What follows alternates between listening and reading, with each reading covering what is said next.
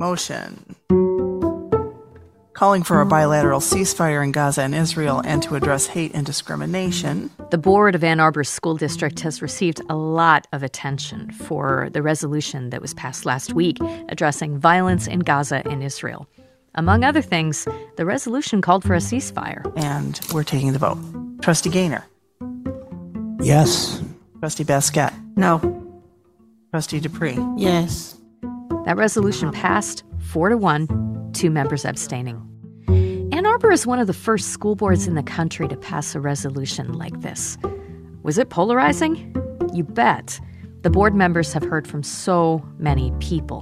Congratulations on making it into the New York Times as one of the first as one of the first school districts in the nation to attempt to pass such an anti-American, anti-democratic resolution. Our students deserve to be equipped with tools to navigate complex issues that have an immediate impact on them. And it is my responsibility, particularly as an English teacher, to help students develop the skills to engage in informed, empathetic dialogue in safe spaces. We're looking to move. We're looking to take our kids out of school. It's a tragedy. Never thought it would happen. To refuse the spirit and promise of the resolution represents an existential threat to democracy. But there are signs that Ann Arbor has some issues that need to be addressed head on. Today, we learned that the U.S. Department of Education has opened an investigation into a middle school staffer who called a Palestinian Muslim student a terrorist. Today, our guest is going to tell you why avoiding conflict was not really an option. She says that the board needed to pass the resolution. This is Stateside. I'm April Baer. Rima Mohammad is a medical professional and is an elected member of the Ann Arbor School Board. She voted in favor of the resolution. She's also Palestinian American, and she has four kids in the district as well. Rima Mohammad, welcome. Yeah, thank you for having me. The school board deals with any number of issues of pressing importance. And I, I just wonder if you could tell us what the months uh, going back to the first week in October and October 7th, what it's been like on the board in those months? So it's been it's been hard, especially when we're hearing a lot of, you know, anti-Semitic, Islamophobic, anti-Arab, and anti-Palestinian incidences that have been brought forward um, to the board, especially in prior weeks, but definitely in the prior, you know, since October 7th. It's been really difficult to hear those incidences and how families have been impacted, especially the, the kids. Wow. So you're saying that these these threads were, were kind of present or at least on the district's radar before the attacks happened? You know, definitely there was. Um, I know sometime in the spring there was a anti-Semitic incident that happened at one of our schools. Um, and, and there was, there has been. Um, but definitely after October 7th, things have escalated. Rima, do you mind sharing a little bit of what these months have been like for you personally? I know that you work in the medical field and that you know it's do, doing doing the work that you do is not really a matter of your personal feelings about it but i just would you would you mind telling us a little bit about what it's been like watching what's happening in gaza as you know, I'm Palestinian. Um, I do have family in Akka, so that's um, in the northern part of Israel. Um, and I have a family friends that have family in Gaza. You know, it's been shocking. It's been hard, especially when the continuing of the killings, you know, that's been happening on on both sides. And so it's it's been very hard. And so I am a parent of children through um, Ann Arbor Public Schools. So just relating it to more of not just the personal, but even, you know, my kids. And I do want, you know, the violence personally. I want the violence to end in Gaza and Israel. But also, I want to make sure that, you know, my kids and other kids that are impacted by the conflict are valued, heard, and seen. I think that was the hardest part is how do I, you know, relate to, you know, I have children who are Palestinian. There are families that have Israeli children or Jewish children. um, and how I'm able to, I mean, I'm processing my own emotions, but at the same time, how am I able to share with my child, my own children, what's going on without causing the generational trauma that I have faced and that has come back, you know, since since the October 7, you know, and the conflict that has happened. With all of that in mind, how did you see your your and the board's responsibilities? Can you maybe this is a good time to talk about how the the question of a resolution first came up? Yeah, so um, first of all, um, the resolution came forward just to kind of give you some background. Um, the resolution came forward from a Ann Arbor Public School student after several of these incidences that have occurred with anti-Semitism, you know, Islamophobia and anti-Arab and anti-Palestinian racism. And that has been brought to the board for several weeks or even months. And then, due to these community concerns, Trustee Querijero brought forward the resolution that the student, you know, brought forward um, word for word. So, brought forward it to the board to consider and discuss during the board meeting on December 20th.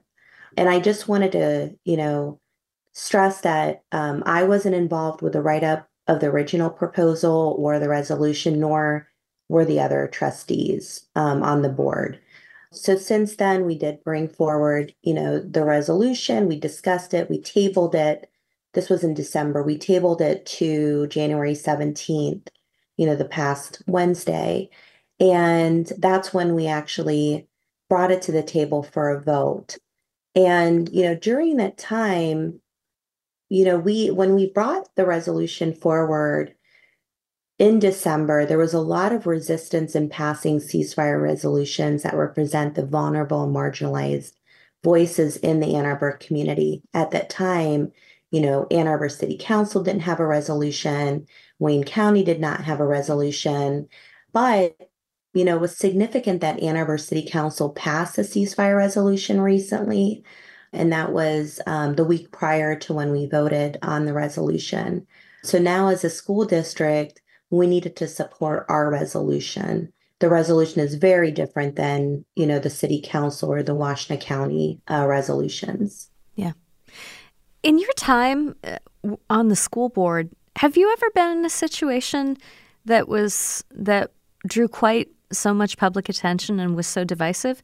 How would you say that this compares with other difficult issues that you've worked on?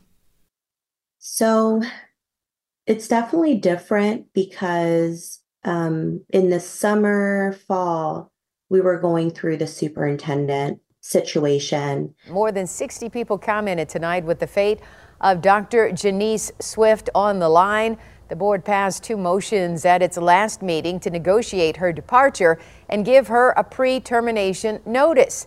The controversy follows video that surfaced from 2021 showing a bus aide abusing a special needs student with autism. So that was really tense, especially, you know, there were people that were supportive of the the move that the board did and people that were not supportive. Just for those who don't live in Ann Arbor, uh, what essentially happened was that the former superintendent uh, separated from the district uh, after after a very tense a very tense relationship with the school board.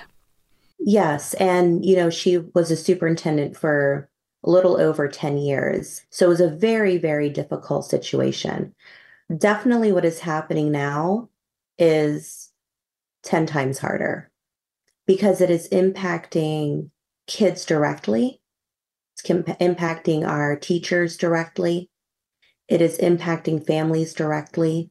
And there's a lot of, I mean, there's a conflict. There's a there's a war going on, which brings out a lot of generational trauma, what is also impacting our children as well. So very much more difficult than what I've I faced as as a board member.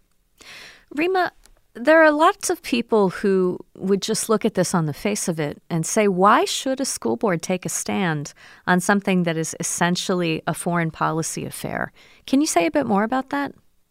You know, especially the, I know there's a lot of questions about ceasefire. You know, why ceasefire? there are components of the resolution that are crucial as well, uh, which includes addressing, you know, hate speech, discrimination, racism, um, as well as the education piece, which is definitely a concern among the teachers and staff as far as how do we we address this. There are teachers that don't know how to manage the discussion about the conflict in the classroom. How do they support kids that are struggling? You know, so that that is a big piece. And then also the the discrimination and the racism part. Um, but you know, first of all, I wanted to stress that, you know, as a board member on this resolution, my decision was not based on my personal views. It was really based on the concerns and the voices that we're hearing from community members that were impacted directly by this conflict. Um, but if you ask yourself, what is really, what is a ceasefire? And I believe a ceasefire, a call for a ceasefire is to help ease the pain for everyone. You know, calls for ceasefires really to promote peace, you know, humanity and moving forward. Um, also, a call for a ceasefire is really to promote uh, coexistence. And why it's important to have a resolution like this is because, you know, our school community should be able to say violence and war is not the answer. A ceasefire is a call for peace. And, you know, I couldn't in my conscience make anyone feel, you know, scared or threatened or devalued. So it's important for me to make our community feel safe. And also, you know, why is it related to the schools? Well, we should be able to teach our children approaches to stopping violence and taking sides of peace. And that's why I do feel it's important that, you know, a ceasefire resolution like this was passed. Uh, I just wanted to pause for a minute on that phrase you just said taking sides of peace, meaning not siding necessarily with Hamas or with Israel, but taking a side for peace. Yeah. So, um, what's important is that, you know, a ceasefire, especially about bilateral ceasefire, is really to stop the violence on both sides. So, we want peace on both sides so that we can move forward. We need to take a break for just a moment. We'll talk more with Rima Mohammad after that.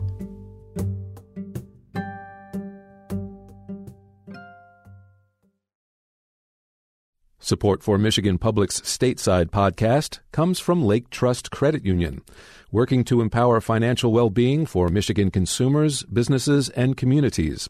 Committed to financial solutions and advice to support people and families. More information at laketrust.org. Support for the Stateside podcast comes from Kalamazoo College, offering a personalized education that combines critical thinking, curiosity, and creativity. Committed to preparing students for meaningful careers that make a positive impact on the world. More at kzoo.edu.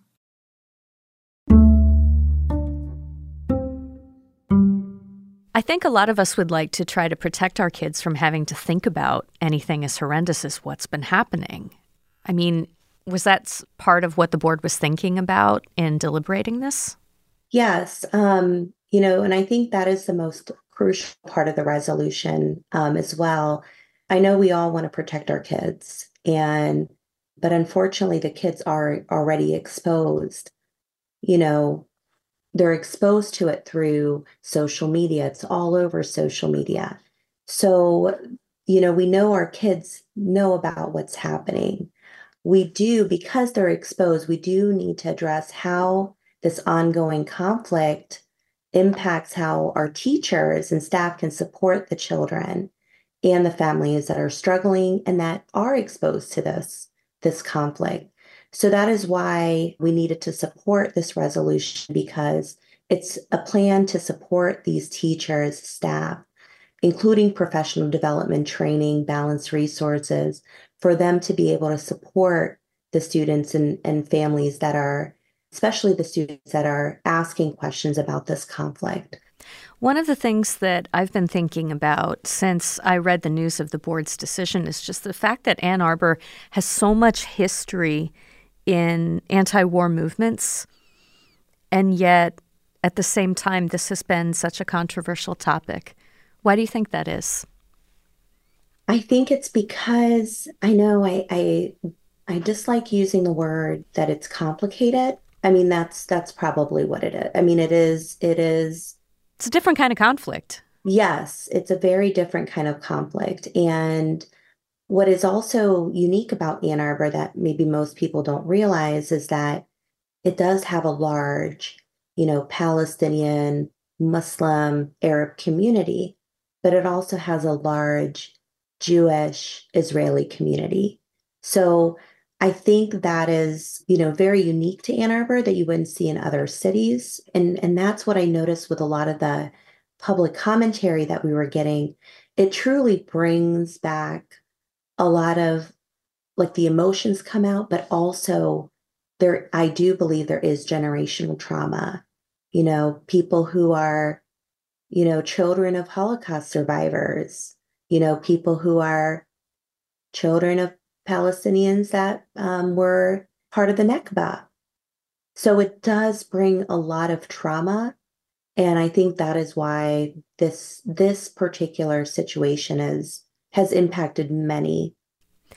Has this situation changed your view of public service in any way? Not really. I mean, I this is this was a very difficult um, decision you know, especially trying to understand how do we make sure, you know, how do I, because again, I can't speak on behalf of the board, but how do I make sure that I'm making a decision that is helping, you know, the, you know, the entire community, the community as a whole. And what has been hard is that there are um, people, there are, you know, members of the community that will feel, you know, unheard or, um, which I think that is the hardest part. I've always been true to making decisions, especially uh, to help the most vulnerable, the most marginalized community members um, in this district. And I've always, you know, with every decision, I always think about those those communities that don't have a voice, you know, that aren't the loudest, you know, people in the room, that aren't the privileged people in the room. So um, balancing that, but also also addressing, you know, the the feelings of of the members of the community that don't feel like this is helpful for them.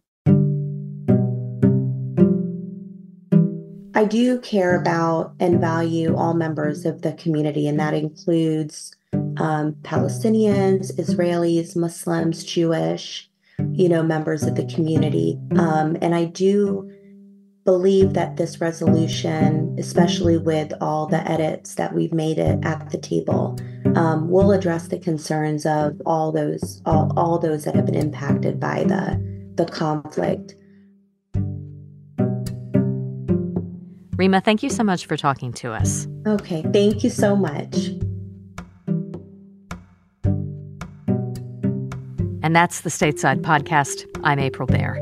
You can find full Stateside episodes at MichiganPublic.org. Today's podcast episode was produced by Rachel Ishikawa. Other producers on our show are Mike Blank, Ronia Cabansag, Mercedes Mejia, and April Van Buren. Our interns are Olivia Moradian and Lauren Neong. Our executive producer is Laura Weber Davis.